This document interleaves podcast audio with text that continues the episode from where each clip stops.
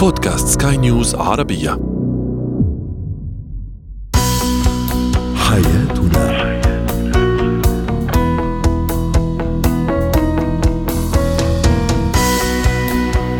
مستمعينا الكرام أهلا بكم معنا إلى برنامج حياتنا برنامجكم اليومي الذي يعنى بشؤون الأسرة وباقي الشؤون الحياتية الأخرى والذي يمكنكم الاستماع إليه عبر منصة Sky News Arabia dot com slash podcast وباقي منصات البودكاست الأخرى. معي أنا آمل شاب نتحدث اليوم عن كيفية التعامل مع استفزازات الشريك. أيضا كيف أنشئ طفلي على العطف على إخوته مثلا وأيضا على على اقرانه وأصحابه. ونتحدث عن اتيكيت حمل الحقيبة بالنسبة للسيدة. وهي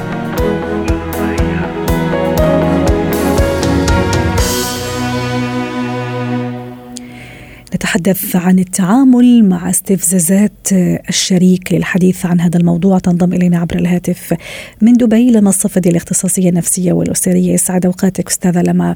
أحيانا قد أتعرض لاستفزاز من قبل الشريك سواء كان زوج أو زوجة. قد يكون هذا الاستفزاز مؤقت يمكن اليوم لساعة لفترة معينة لكن المشكلة إذا كان بشكل يومي ودائم كيف أتصرف؟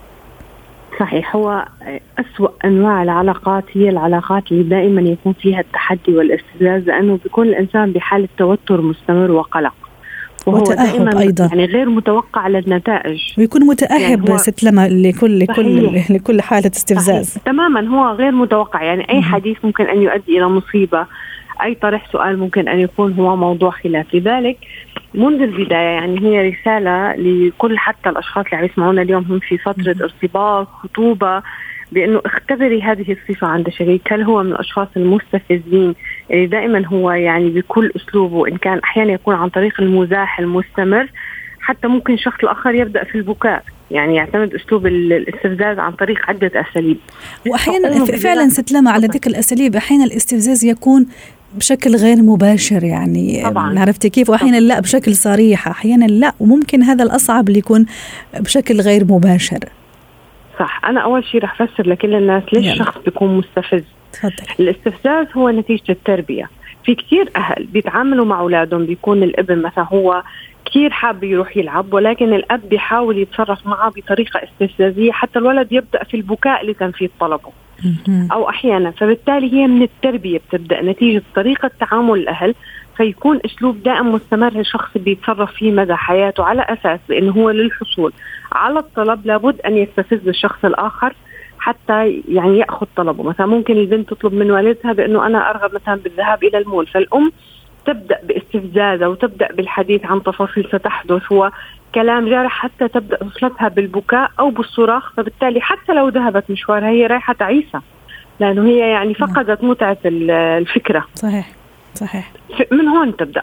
ولكن حاليا لو كان شريك حياتي أو شريكة حياتي تتمتع بهي الصفة أول مرحلة لابد أن أكتشف السبب. هل هو كان نتيجة الطفولة تربية أم هو حالة مؤقتة نتيجة الظروف أم النقطة الثالثة اللي هو حالة انتقامية. يعني في بعض الأزواج لما هو بيفشل بكل الطرق للتعامل مع الشريك فدائما بيكون خياره الوحيد بأنه هو مستفز كانتقام. جميل. يعني زوجة ما قدرت هي مثلا تعرف انه زوجها دائما هو يقول لا يفضل عليها أهله يفضل عليها أصدقائه. فتصبح حياتها استفزاز بالنسبة له. لو هو موجود في المنزل انتقاما على الشيء اللي هو بيسويه معها. فبالتالي لابد إنه نميز ما نوع الاستفزاز الموجود عند الشريك. هي أول مرحلة. طيب ولما نميز ست لما إذا كان آه، زي ما تفضلتي انتقام أو آه، أو تربية يعني كي- كيف راح تكون الطريقة؟ هل ال- التصرف بنفس ال بنفس ال يعني ردة الفعل تكون نفسها ولا لا مع اختلافات؟ طبعا مع اختلافات لأنه اولا خلي مثلا إذا خلي حتى الوقت أيضا. ما يداهمنا ست لما آه إذا ما مثلا هذا الشريك مستفز لأنه فعلا هو نتيجة تربية وتنشئة كيف أتصرف؟ إيه، إذا كان نتيجة تربية وتنشئة أقوم بكأني أعتبر بأنه هذا الشخص أنا يتم التعامل معه كطفل طيب. يعني أول نقطة أجلس معه بالحوار وأوصله للنتيجة بأنه أنت اللي تقوم به نتيجة تربيتك بطريقة أو بأخرى عن طريق الأمثلة عن طريق نفس التصرف مع الأطفال وهو يرى الموقف وأقول بأنك أنت تربيت على نفس الفكرة مم. اولا إيصال الفكرة، اثنين أقوم بالتفهم يعني لما هو يستفز أقوم دائما باعطائه بدائل دون أن أستفز. يعني أحافظ على هدوئي ودائما لو هو حاول يستفزني فأنا أطرح عليه طيب أوكي ما هل ممكن أن نطرح نفس الحديث ولكن بكل طيبة حبيبتي سوي هذا الموضوع آه، حياتي ممكن أن تقومي بهذه الخدمة أنا أرغب بهذه التفاصيل. فاذا تعليمه يعني في ناس بيقولوا بأنه لا فات الأوان ولكن في تجارب إيجابية. يعني حتى من خلال خبراتنا اليومية بأنه في حالات فعلا يتم الاستجابة فيها. طيب نروح للحالة الثانية. لما الشريك المستفز يستفز لأنه رد فعل مثل ما تفضلتي كيف راح يكون التصرف؟ رد فعل فاذا هذا الشخص هو غير قادر على التعبير بالدرجة الأولى فلا بد أن أعترف بأني أنا المخطئ لأنه ممكن مثل ما حكينا الزوجة تكون هي تمارس الاستفزاز ضد زوجها لأنه هو لا يسمعها لا ينفذ طلباتها. فهذا الزوج مرغبا لابد أن يراجع نفسه لأنه ممكن أنا السبب اوصلتها إلى هذه المرحلة. النقطة الثانية دائما نحن دائما نقول بانه أي مشكلة نكرانها سيزيدها، ضعوها على الطاولة نتحمل النتائج مرة مرتين ثلاثة ولكن بالتأكيد رح يكون في آثار إيجابية لإحتوائها. ولكن أنا لما خلص يعني سوري على الكلمة أحيانا في جمعة بتقول أنا زوجي مستفز وخلاص استسلمت أه. بتعامل معه ببرود أو بتعامل أه معه هذا اللي كنت راح أسأله ست لما لما في بعض يعني الزوجات أو الأزواج أيضا يتعاملون مع الاستفزاز فعلا ببرود وكأنه ما في شيء وكأنه ما يعني مش موجود الشخص. هل هذا يعقد الأزمة يزيد منها ولا بالعكس؟ حتى نختم لأن الوقت يداهمنا. نعم يعقد لأنه بتت تطور. يعني الانتقام ممكن يكون استفزاز ثم يصبح مواقف ثم عدم احترام أمام الآخرين ثم تهميش وجوده. فمشان هيك دائما بنعيد بأنه بالعلاقات الزوجية أنه كران المشكلة بفاقمها. وطالما أنا مرتبطة بهذا الزواج ومستمرة فيه لابد أن أقوم بتحسين نوعية العلاقة أو استشارة شخص ممكن يساعدني في الموضوع. شكرا لك لما صفدي الاختصاصية النفسية والأسرية ضيفتنا من دبي ويعطيك العافية. الحياة.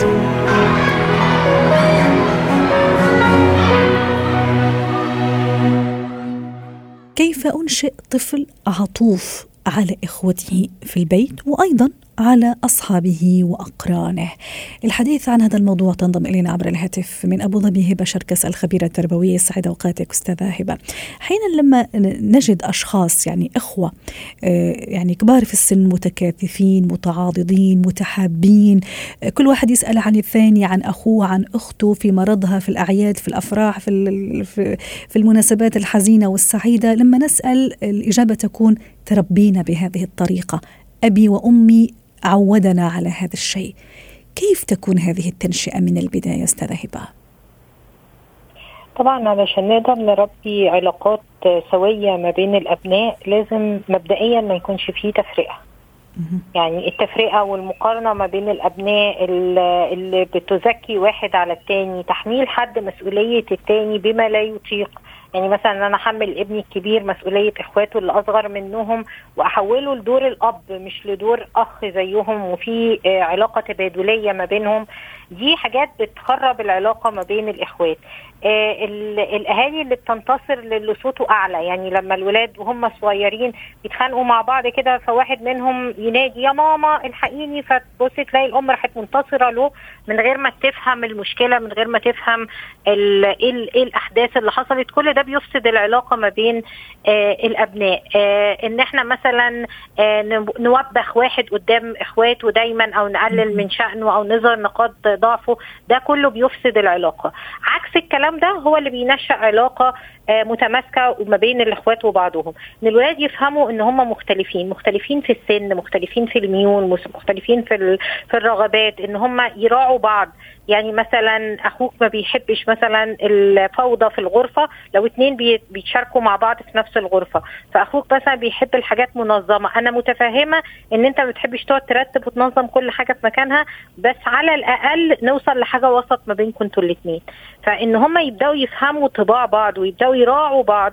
من وهم صغيرين دي حاجة مهمة جدا. أخوك بينام بدري وأنت بتحتاج تنام الظهر ده بيذاكر بالليل وده بيذاكر العصر. فممكن الحاجات الفروقات الفردية ما بين الإخوات دي لما ما بنحولهاش لمشاكل وبنحولها لطريقة للتعاطف وإن إحنا ندعم بعض وإزاي كلنا نعيش جوه البيت ده وإحنا كلنا مستريحين من الولاد صغيرين بيطلعوا على كده وبيتنشأوا على كده. لما بيجي يبقى في مناسبة إيجابية في حفله تخرج لحد منهم كلنا بنشارك فيها في عيد ميلاد في آه، مناسبة مثلا سعيدة عند حد منهم فإزاي إحنا بنعمل له مفاجأة وإزاي بندعمه وإزاي بنساعده؟ دي كلها حاجات مهمة جدا بتدعم علاقة الإخوات ببعض وبنرمي البذور من غير توجيهات ونصايح وإرشاد لا بالمعاملات رائع. اليومية. رائع. حتى أستاذة هبة ما أدري إذا تشاطريني الرأي أيضا على ذكر العطف والمشاركة. أيضا حتى المشاركة في اللحظات. خلينا نقول حزينة مثلا ممكن ال- الابن ال- الكبير ممكن مريض عنده فلو أو تعبان. إلى أي درجة أيضا مهم أني أشارك ابن الصغير. طبعا من غير ما أحطه في موقف ممكن ينعدى أو يمرض هو الآخر. لكن أعلمه هذا العطف أنه كيف يعطف على أخوه يحن عليه لو على يبعت أخته له أيضا رسالة على الموبايل. مثلا يعني صحيح. حتى لو هيبعت له رسالة على الموبايل حتى لو هيحضر له حاجة سخنة وأنا اللي هاخدها أشيلها أوصلها له حتى لو هو مثلا هيجيب له بالون مكتوب عليها جيت ويل سون يعني مهما كانت المشاركة مشاركة بسيطة آه وطبعا مع الحماية دي. لما يبقى عندنا هنستقبل ابن جديد إزاي نستقبله وازاي نهيئ الأطفال قبل ما يجي أخ جديد لهم آه إزاي نهيئهم حسب مرحلتهم العمرية إنهم يستقبلوا الشخص ده. دي حاجة من الحاجات المهمة جدا. لما أحس بغيرة ما بين إخواتي وبعضها الاخوات وبعضهم إزاي أتعامل معاها؟ إزاي أقر إن آه من حقك إنك تغير من أخوك والغيرة دي لها معنى. يعني معناها إن أنت حابب تكون ليك مكانة ولا حابب تتفوق في دراستك بس مش عارف طب إيه اللي حسسك بالغيرة إن أنا اناقشه عن الغيرة لأنها شعور عادي ومقبول بس إزاي أتعامل معاه وإزاي أتخلص منه إزاي أحولها لغبطة أو تمني حاجة موجودة عنده لكن من غير ما الحاجة دي تزول من عنده. فالتعامل مع مشاعر الأطفال البينية اللي ما بينهم وما بين بعض دي برضو من الحاجات اللي بتعزز إن هم يفهموا مشاعرهم ناحية آه، إخواتهم وإن إحنا نصلح المشاعر دي ونعدل السلوكيات آه، اللي ما بينهم وما بين بعض رائع. كمان في حاجة مهمة جدا التوقعات. يعني إيه التوقعات؟ يعني لو أنا متوقعة إن العلاقة ما بين الإخوات تبقى سوية لو ما فيهاش مشاكل يبقى أنا عندي توقعات غير منطقية. هم لازم يتخانقوا ولازم يزعلوا من بعض ولازم ال... يعني الاحتكاك ده بيو... يعني الزوج والزوجة بيتخ... بيزعلوا من بعض الأب وولاده بيزعلوا من بعض الأم وولادها. ده الإخوات طبيعي إنهم يزعلوا من بعض. إزاي بيتعاملوا مع مع المشاكل بتاعتهم؟ إزاي بيحلوا المشاكل اللي ما بينهم وما بين بعض؟ مش إن هما ما يزعلوش من بعض نهائي وما يتخانقوش وما يت... ما يتخانقوش الدور عليا والدور عليك ولو صغيرين شوية آه يتضربوا على حاجات أكبر من كده لو كبار شوية. طبيعي إن يحصل ما بينهم مشاكل بس إزاي بيديروها هو ده اللي هيخليهم لما يكبروا ويحصل ما بينهم مشاكل يعرفوا برضو يديروا الخلافات والمشاكل ما بينهم وما بين بعض. ولما يكبروا أيضا على الفردية. اتفضلي آه، ست هبة أيضا لما يكبروا في بعض الناس مثلا تلاقيهم يسترجعوا ذكريات الطفولة ب فعلا بحب وذكريات جميلة. إلى أي درجة أيضا مهم أنا كأم وكأب أملى ذكريات أولادي ب- بلحظات حلوة كانت بيناتهم هم صغار حتى فعلا يعني يتربوا ويكبروا على موضوع المشاركة موضوع العطف اللي هو آه، موضوعنا اليوم. هو طبعا يعني الذكريات المشتركة ما بين الأطفال والصور اللي بتجمعهم مع بعض والأنشطة اللي ممكن يكونوا كانوا بيحبوا يمارسوها مع بعض وهم صغيرين وتفرقوا بعد كده. يعني كانوا بيلعبوا مثلا رياضة معينة مع بعض وبعدين لما كبروا ده بقى بيلعب رياضة تانية وده بقى بيلعب ميوزك مثلا. اختلف مساره خالص. بس الذكريات الجميلة دي لما بيقعدوا يتكلموا فيها ويسترجعوها آه، بت- ب- ب- يعني بتثري فعلا العلاقة. هي بتبقى زي فاونديشن كده للعلاقة منطلق صلب أرض صلبة الذكريات الجميلة دي تبقى أرض صلبة واحيانا بتخلينا نتغلب على المشاكل. يعني مثلا لو حصل بينا وبين بعض زعل ممكن أبعت لأخويا أقول له فاكر لما كنا صغيرين وبنعمل كذا مع بعض؟ بحس إن ده يشفع لنا إن إحنا لو في بينا وبين بعض زعل وإحنا كبار. فجميل إن إحنا نبني ذكريات لل- للأولاد وجميل إن إحنا يعني نراعي فرديتهم ونعرفهم على بعض. يعرفوا هم مختلفين عن بعض في إيه. يعني. أخوك ده متميز في الحاجة الفلانية بس بيحتاج دعمنا في كذا وده. كذا وده. فكونهم يبقوا فاهمين بعض هتبقى توقعاتهم من بعض منطقية وعلاقتهم ببعض سوية. شكرا لك هبة شركس الخبيرة التربوية ضيفتنا من أبو ظبي. اتكات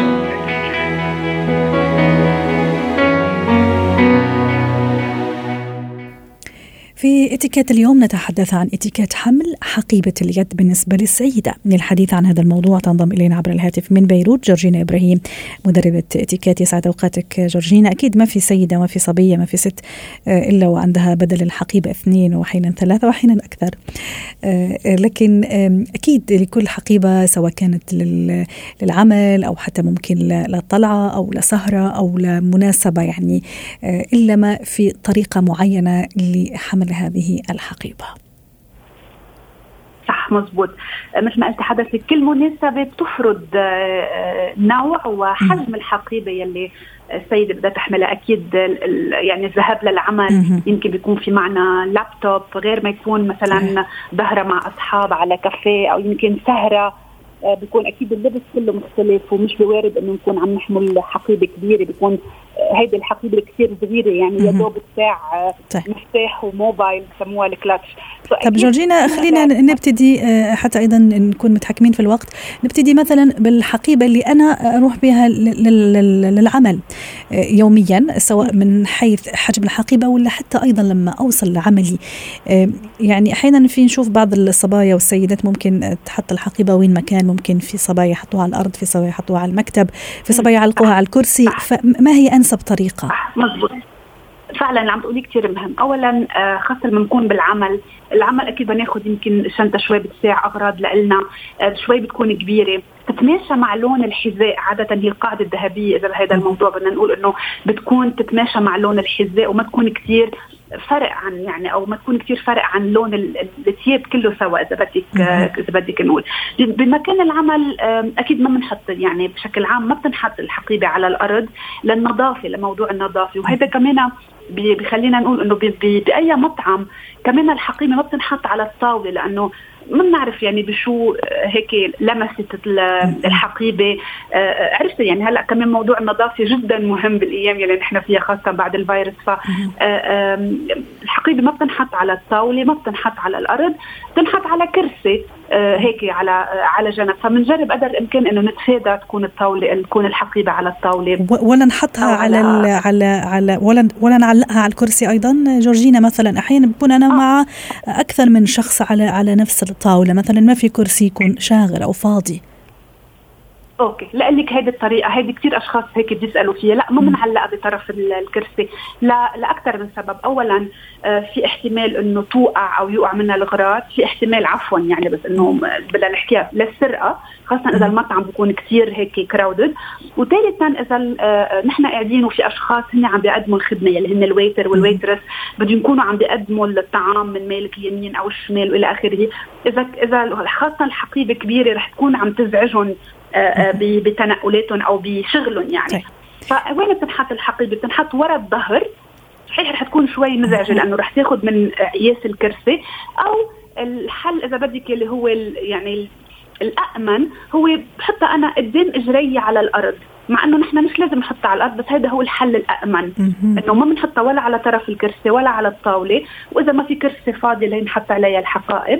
بنحط ورا ظهرنا إذا بنقدر إذا مش كثير كبيرة وبتزعجنا. أو الحل الأنسب هو قدام إجرينا على الأرض هيك بنكون آمنين إنه هي قدامنا وما عم تزعج حدا. من الموجودين. أنا مرة شفت شيء فعلا يعني يعني أثار إعجابي يعني. آه، زي زي التعليقة ما أدري إذا وصلت الفكرة ولا لا نحطها تحت تحت الطاولة ويتم فيها تعليق الحقيبة. كمان مش غلط اذا إذا ما رح تقدر إذا ما بتزعج الغير يعني خاصة بتعرف اوقات بيكون في المطاعم كثير ضيقه والضيقه والكراسي كثير قراب على بعض والناس قاعدين كثير قراب على بعض. هلأ بأيامنا ما حدا عم يكونوا قريب على بعض بس عم نحكي بشكل عام. مضبوط مش غلط هيدي التعليقة هيك على طول بتضل معك بالحقيبة. وين ما رحت بتعلقيها على الطاولة وبتعلقي الحقيبة هيك امن وأرتب وأنظف. وأشيك أيضا. جورجينا نروح مثلا لحقيبة السهرة مثلا آه، ظهرة وطلعة مثلا. السهر أيضا. كيف كشكل كحجم وأيضا كيف أنا أحطها؟ دام إنه ما راح تكون كثير كبيرة الحقيبة. صح مزبوط هلا خليني أقول لك شغلة هون كثير مهم إنه الحقيبة على طول بنمسكها بإيد الشمال. ليش؟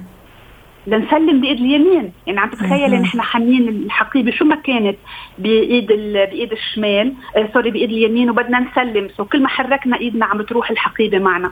so بكل بكل المناسبات الحقيبة بنحملها على إيد إيد الشمال لحتى تكون الإيد اليمين يلي هي بنسلم فيها آه مريحة ويعني ما عم ما عم نزعج الآخرين. وحتى لو أنا يعني بكتب بإيد الشمال يعني بسموها يسارية يعني left handed على طول الحقيبة على إيد الشمال لحتى أنا بسلم بإيد بإيد اليمين أو أنا جميل. آه، عم بعطي أي ورقة أي business card إلى آخره طيب. على طول إيد اليمين لازم تكون حرة طيب جورجينا في, في دقيقة أو أقل شوي نحكي على موضوع حقيبة السهر أيضا كيف أحملها آه، خلص طيب. متفقين إنه يسار وبعدين كيف اوضعها أيضا على المكان اللي أنا جالسة فيه كمان في حتى وراي على الكرسي أو مثل ما بيقولوا في حتى بحضني وحط إذا بدك النابكن فوقها لأنه هي بتكون أصلا كثير صغيرة.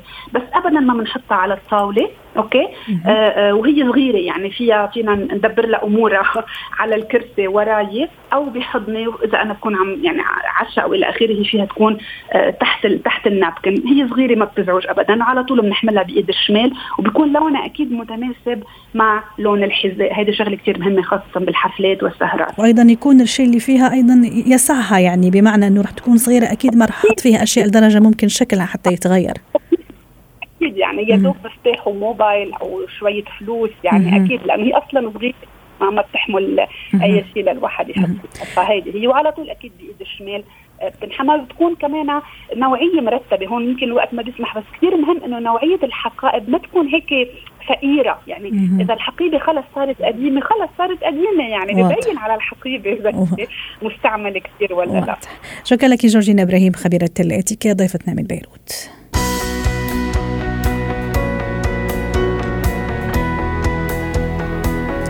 نختم برنامج حياتنا شكرا لكم وإلى اللقاء.